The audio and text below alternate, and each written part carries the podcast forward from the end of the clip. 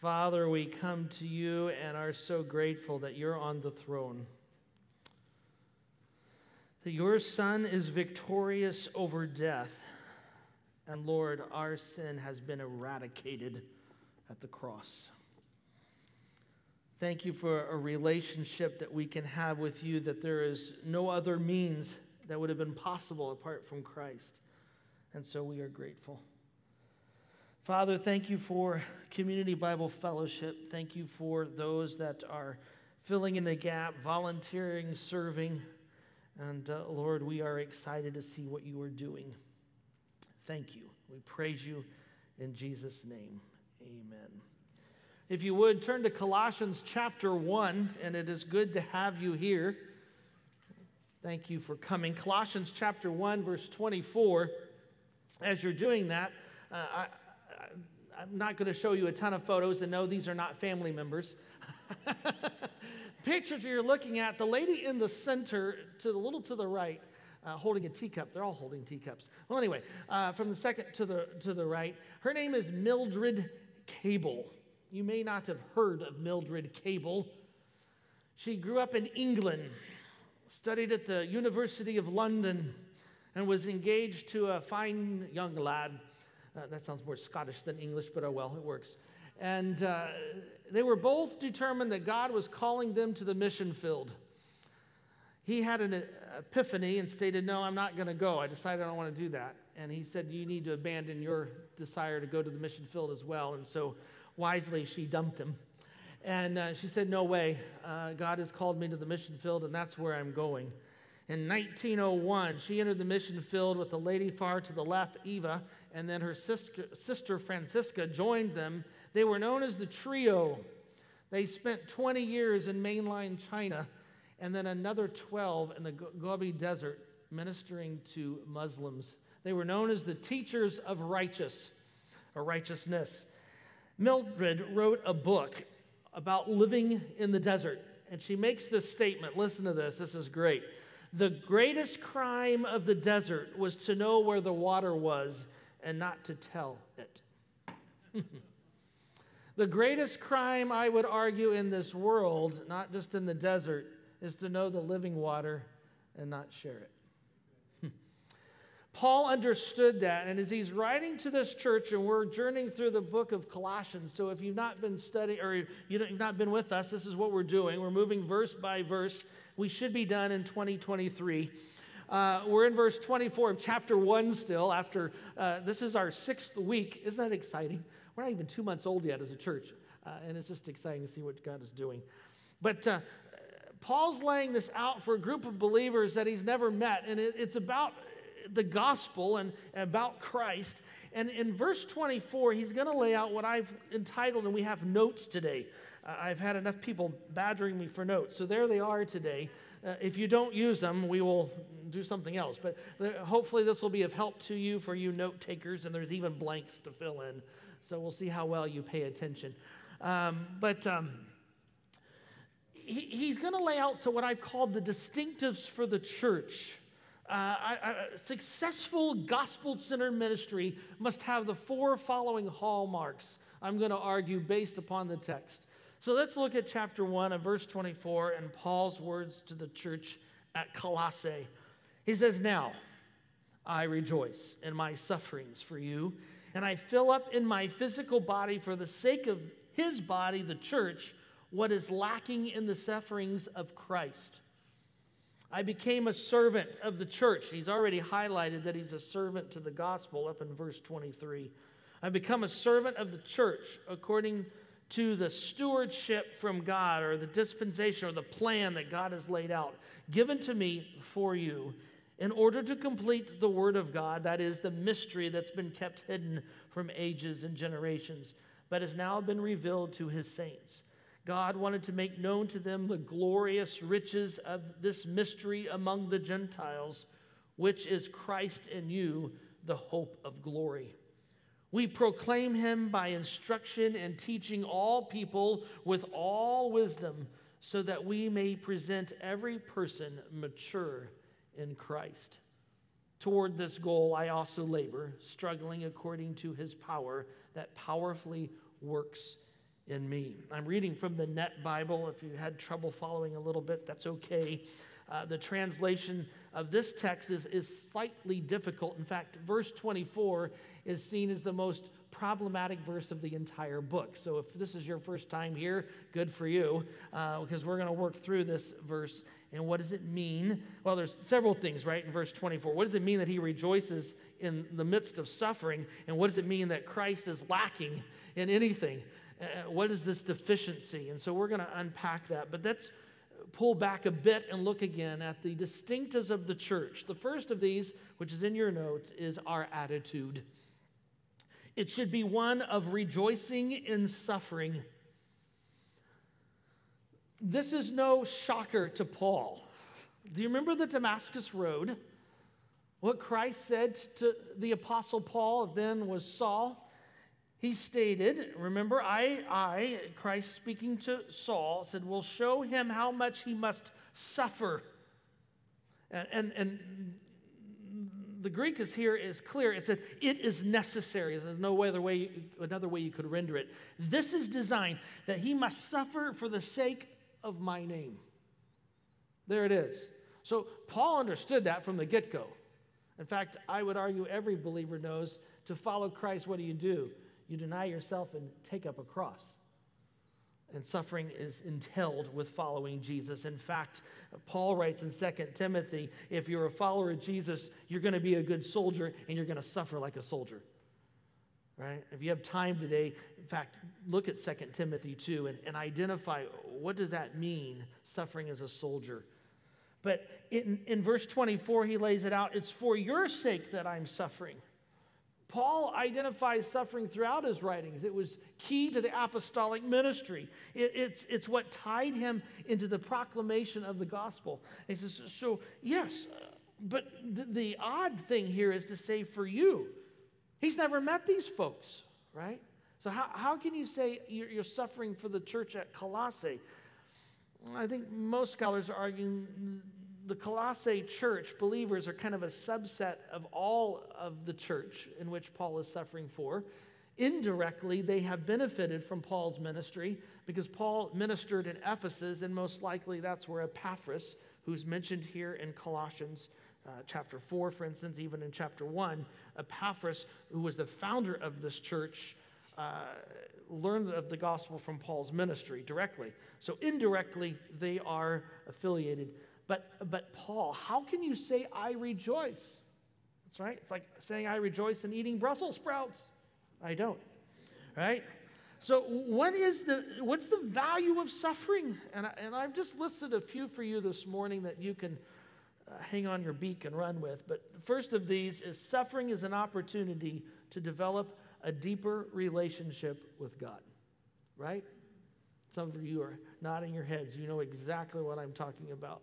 It's walking through the valleys and you experience God's presence like you've never experienced. You've seen his provisions like you've never seen it before. There's been some times in us as a family that where we have seen God's uh, ability to allow us to have a deeper relationship with him because of the things we've experienced. And you know, may we not forget those times. And suffering affords that opportunity. You say, well, I, I don't want to suffer. Uh, but that's it's part of this process of, of God wooing us closer to Him, depending on Him. Secondly, suffering increases our awareness. This follows deeply with the first of our dependence on the Lord. You don't need to turn there, but I want to read a text to you. It's in Second Corinthians, which is Paul's most, probably his most autobiographical letter. In Second Corinthians, we realize, you know what? Paul did struggle. He wasn't a super saint like he might first appear when you read Galatians. But he, he pens these words in 2 Corinthians 12, verse 7. Listen to what he states. He says, Therefore, so that I would not become arrogant, a thorn in the flesh was given to me. In scholars debate what is that? Was that a, uh, eyesight? We, do, we don't know. I think it's the text is actually vague intentionally so that we can relate uh, to Paul. He says, You know, a messenger of Satan tried to trouble me so that I could not so I wouldn't become arrogant. I asked the Lord three times and depart, but he said, the Lord said to me, My grace is enough for you, for my power is made perfect in weakness. Paul can rejoice in suffering because it's through that suffering that he learns greater dependence on God, a deeper relationship with him. Here's a third, and I've I have suffering is, you might want to replace that with can be. But suffering can be a pathway to maturity, can't it? Not always, but it can be and should be. And you know, no pain, no gain. You know the line, right? Fourth in your notes is suffering unites us with others who are suffering, establishing true fellowship and a greater understanding of how to minister. 2 Corinthians 1 says, If we are afflicted, it is for your comfort and salvation. If we are comforted, it's for your comfort, which you experience when you patiently endure the same sufferings that we suffer. Our hope for you is unshaken, for we know that you share in our sufferings, you will also share in our comfort. Walking through the valleys for the cause of Christ and experiencing those deep ravines allows us to minister to those who are doing the same, right? Some of you have walked deep waters for the cause of Christ. It's, it's cost relationships in the home. It may have cost a relationship at, at work for you kids out there at school. But this allows you then to minister to others who are in the same boat. And, and suffering allows us to do that. And that's what Paul's highlighting there in Second Corinthians. Suffering also provides opportunities to glorify God, doesn't it? Do you remember the line in Hebrews 11?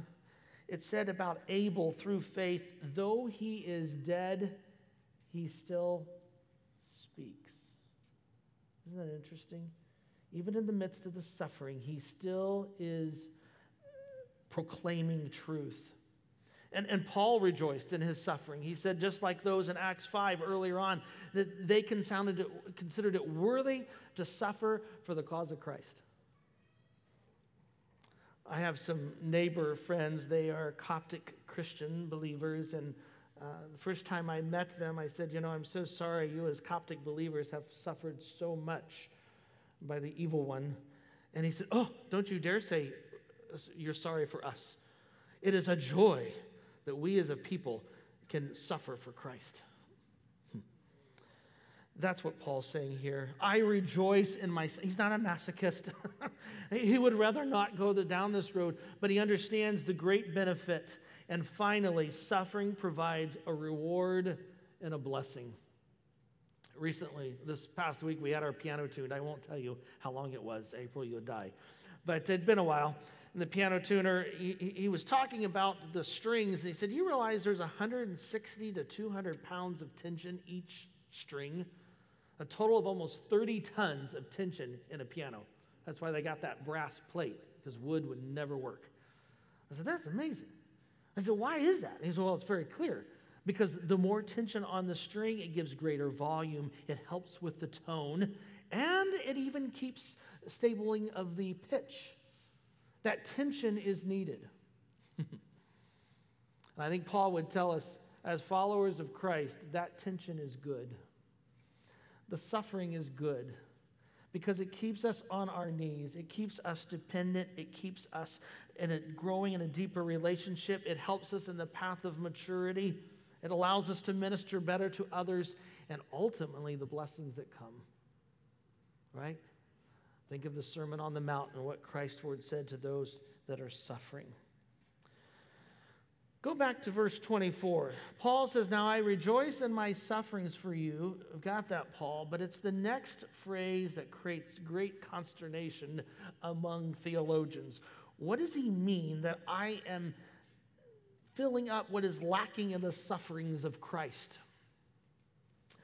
Well, there are a few views, and I'll give you three major views, and then I'll tell you the one I land on. One of those is, is argued that Christ's sufferings were incomplete, that we as Christians, Christ followers, come alongside and help fill them up.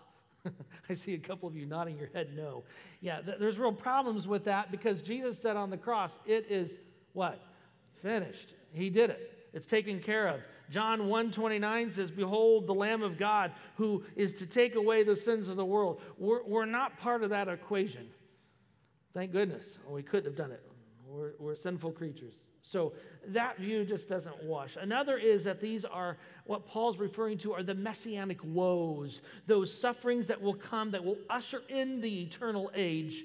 And there are many scholars who argue this. I'm not going to lose sleep over that view, but it doesn't seem to fit the immediate context. And so, a view that I'm going to argue here is that the afflictions of Christ are those sufferings experienced by those who are united with him. In other words, there's a bit of a mystical fellowship with Christ. We are in Christ. We experience what he is experienced because we are identifying with him. Now, let me give you a text to support this. John 15, if you would, please turn there. John 15, this is part of the upper room discourse. This is the, the last meeting Jesus has with, officially with his, his disciples. And in John 15, 18, Jesus states, If the world hates you, and it's very clear in the Greek, and they will, be aware that it has hated me first. If you belong to the world, the world will love you as its own. However, because you do not belong to the world, but I chose you out of the world, for this reason the world hates you. Remember that I told you, a slave is not greater than his master. If they persecuted me, they will also persecute you. It's no surprise, right? It's no surprise that when they, they cuss, they use Jesus' name. They don't say, oh, Buddha. the world hates the Savior. That's what Christ stated in John 15. It's red letters, right? This is what he has stated. And, and those who follow after Christ will also suffer. And so I believe what Paul is stating to the church at Colossae is, is I'm, I'm resuming, I'm identifying with and fulfilling those sufferings that he stated that would come as Christ followers. It shouldn't surprise us, right? And I think that's what he's highlighting here. As followers of Jesus, we take our turn in suffering. You're going, wow, what a downer of a sermon. This is just really exciting. but don't miss what Paul just stated about rejoicing in suffering. Don't miss it. And it, one of the hallmarks, one of this distinctiveness of the church, as Paul, I think, is laying out here, is our, is our attitude, and it needs to be one of rejoicing in suffering. Secondly, I think our mission is stated, and Paul highlights it it's serving the church. Notice he, Paul mentions this in verse 25 I've become a servant of the church, according to, as he mentions, God's plan. And then he lays out two important points. And if you're filling in blanks, the first of these, it's rooted in the Word of God. Notice what he states. Paul says, Given to me for you in order to complete, in verse 25, the Word of God. Completing it, fulfilling it. Not simply that he's just preaching it, but when it's dynamically and effectively proclaimed in the power of the Spirit through the Word. You can't do that unless you're certain of this, right? In fact, I'd argue you can't suffer if you don't believe this, right? You start pulling out my toenails, I'll probably, you know, uh, well, maybe not. you know, you have to be certain of these things. Thomas Watson, a Puritan author, one of my favorites, who wrote All Things for Good, states, Let us then not rest in skepticism or doubts but labor to come to a certainty in the things of religion. As that martyr woman said, I cannot dispute Christ or for Christ, but I can burn for Christ. God knows whether we may be called forth to be witnesses to his truth, therefore, concerns us to be well grounded and confirmed in it. That's why Paul says, Listen, what I'm doing, it's rooted in the Word of God. I, it's here that I've anchored this.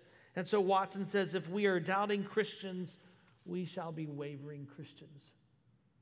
I think one of Satan's greatest tools today is postmodernity or post postmodernity, where we, we, we downplay the certainty of the knowability of the text, right?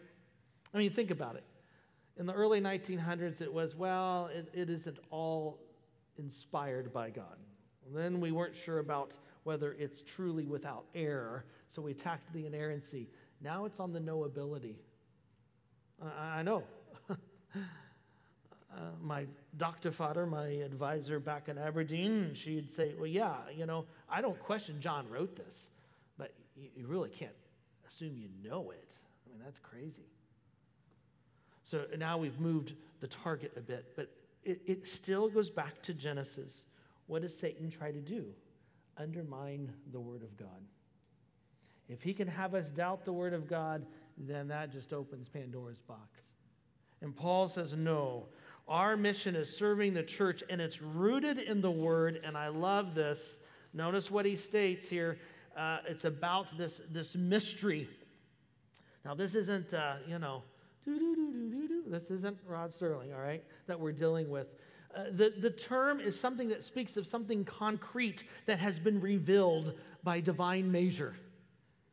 In fact, I would argue the term stems from the book of Daniel, where it's used to denote an eschatological mystery. That is, a concealed, divine ordained future event that has been disclosed and interpreted by God alone.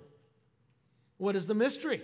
Well, look what the text does. It links it right. For the sake of the body, the church. The church according to the stewardship, he states. And this mystery has been kept hidden in generations ago. It's a new program, distinct from the promises made to the Israelites in the Old Testament. I would argue he's not done with the Israelites, but we've been grafted in. And the mystery is that today God is uniting Jews and Gentiles in the church.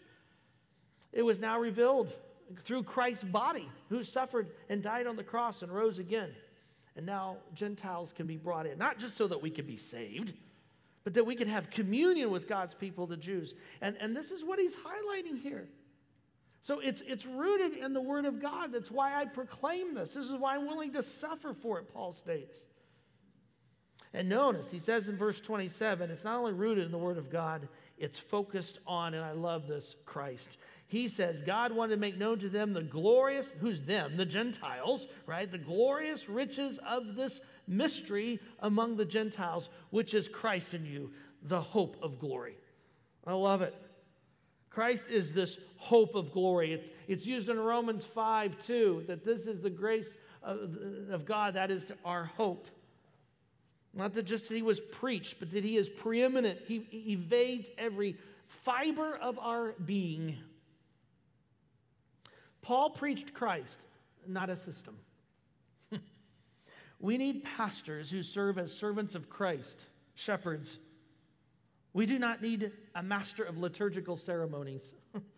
we don't need a civic leader champion some latest issue, a professor pontificating, or religious entertainer. We need men preaching Christ alone. We need the church to be focused solely on Christ. Yes, I know. I, you know, I've been reading the biography of Martyn Lloyd-Jones. He was a, a great preacher from England uh, in the 1900s. He, he pastored through World War II and uh, at Westminster. This, this biography is a two volume by Iain Murray. And this week I was reading and it just it, it went and it just grabbed me by the throat. Listen to what J.I. Packer, or J.I. Packer, what uh, Martyn Lloyd-Jones states. They were close friends, by the way. He states Christianity is not a scheme of morality nor a plan for social and political change. And organizations which propose improvements along such lines are only tinkering with the problems. We may be better men, but before we can face God, we must be new men. All by nature are dead in sin, and to all men equally, salvation can only come as a gift of God. Paul did not preach a system, he preached Christ in Christ alone. And may that be the, the pulse of this church as we move forward. May we not lose sight of that. And my wife, I've given her a two by four to hit me upside the head, and along with the elders. Um, we need to be having a mission that is serving the church, which is anchored in the word and focused on Christ. Well, we got more points to give. And the third of those is our purpose for ministry, and that is discipling people. Paul gives four subpoints here. Look what he says in verse 28 We proclaim That, is, that term is, is seldom used in the New Testament. It's reserved in Acts and used of Paul, and it has strong missionary overtones. In other words, they're to be giving out the gospel is the idea of proclamation. And notice what he says in instruction and teaching, literally admonition and instruction. What's the great commandment the, for the church? Matthew 28, 19 and 20. It's not go into the world. It's make. It's the only imperative in the Greek.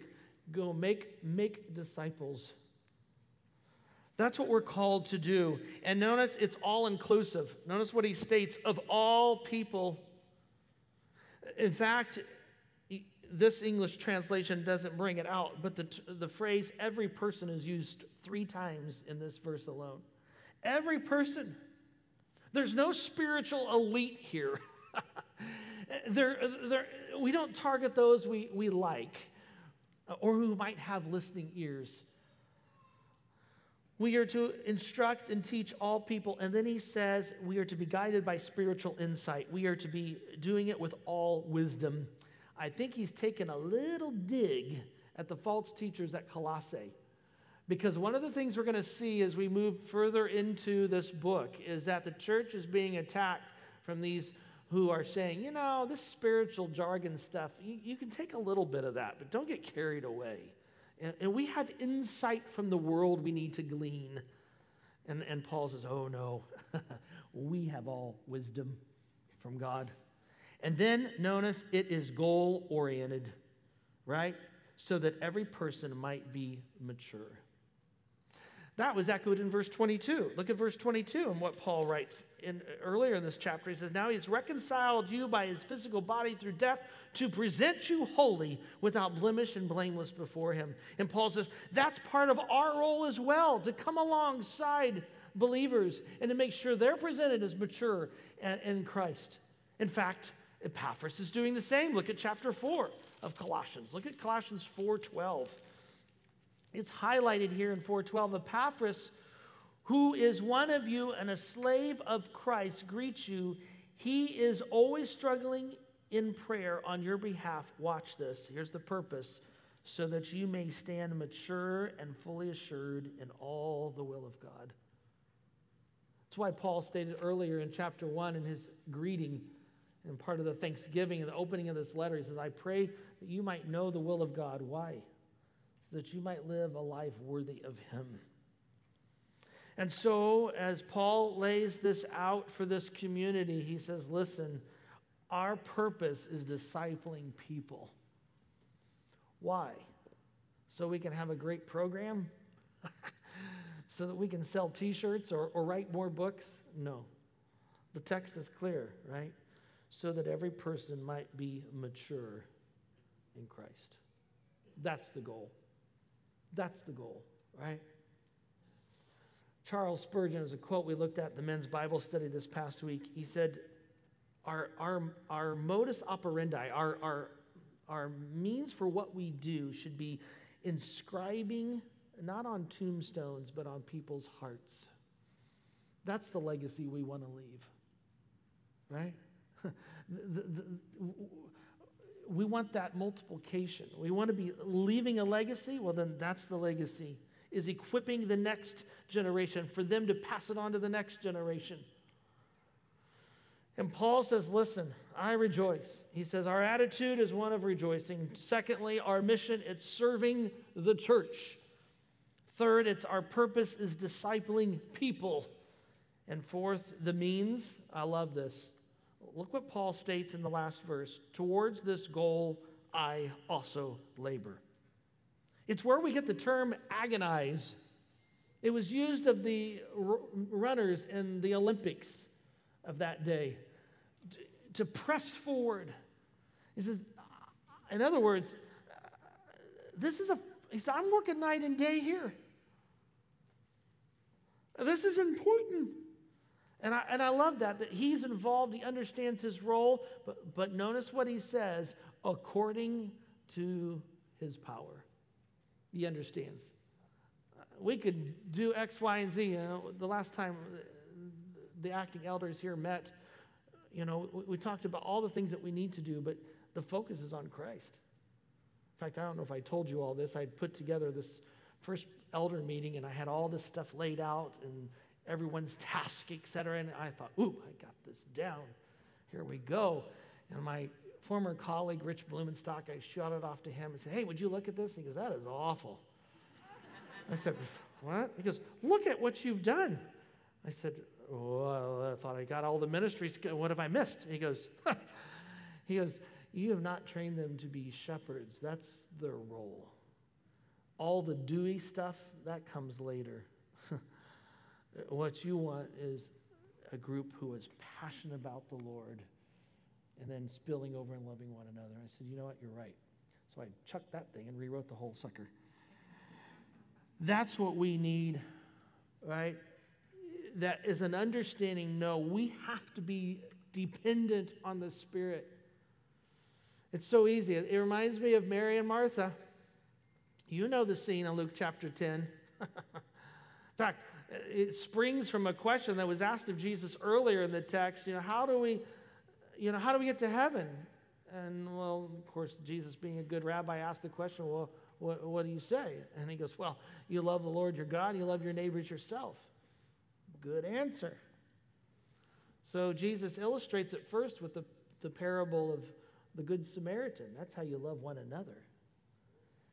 And then I believe the next scene in Luke chapter 10 is how to love the Lord your God with all your heart because we meet Mary and Martha. Martha's the hostess with the mostest. She's got it going on in the kitchen. She's got it all arranged. And where's, where's, where's Mary? At the feet of Jesus. And Martha's all concerned. What she's doing is great. Hospitality, good job. We need the pot roast. That's wonderful. No bacon. That's good. But she missed it. And Jesus said, Martha, you need to be in tune with the Spirit. You need to be basking at God's feet and allowing Him to work in and through you. And Paul says, I labor, yes, hands down. But he says, I do it by His power and the power that works in me. Look at verse 11. This is not foreign to already what he's wrote to the church at Colossae. In verse 11, Paul writes, being strengthened with all power according to his glorious might for the display of all patience and steadfast, joyfully giving thanks to the Father. What he is praying for those saints, he's living out in his own life, isn't he? This is what he's desiring. This is where effective ministry comes into play. And Jude chapter 20 tells us that the Spirit is there to guide and to empower us. It's what teaches us the word, show us is the will of God. It keeps us in tune with the things of the Lord is the power of the Spirit. Mildred Cable, remember that lady that you saw just earlier? She made another statement, a very powerful one. God provides the men and women needed for each generation. In 1901, it was Eva, Francesca, and Mildred, names that I suspect no one in this room has ever heard of. But a legacy they left in China. In fact, for 20 years, they served in the mainland. They left because they said, Our work is done. The nationals are now leading the church. We move forward. That's what we need. We need a generation, and young people, I speak to you, but also to you, senior citizens. We need a group of people who understand our attitude is to rejoice in suffering. Our mission is to serve the church. Our purpose is disciple people, and our means is through the power of the Spirit. Father, this is a tall order. to be honest, the idea of suffering, the idea of having to labor in your work, training people, serving, it's daunting, it's overwhelming. And I'm reminded of my friend from years ago, Howard Hendricks, used to say if you want an effective ministry, it has a high price tag. And he's correct. That's what Paul's laying out here. But oh, it's worth every penny. Lord, raise up a group of people like Mildred Cable who understand that it's a crime not to share where the water is located. Thank you for the living water, your Son, Jesus Christ, in whom we find a quenching of spiritual thirst. It's why the woman in John 4 left the water pail and went and told a group of people back at town, This can't be, can it? And yes, it is. Thank you, O Father, in Jesus' name.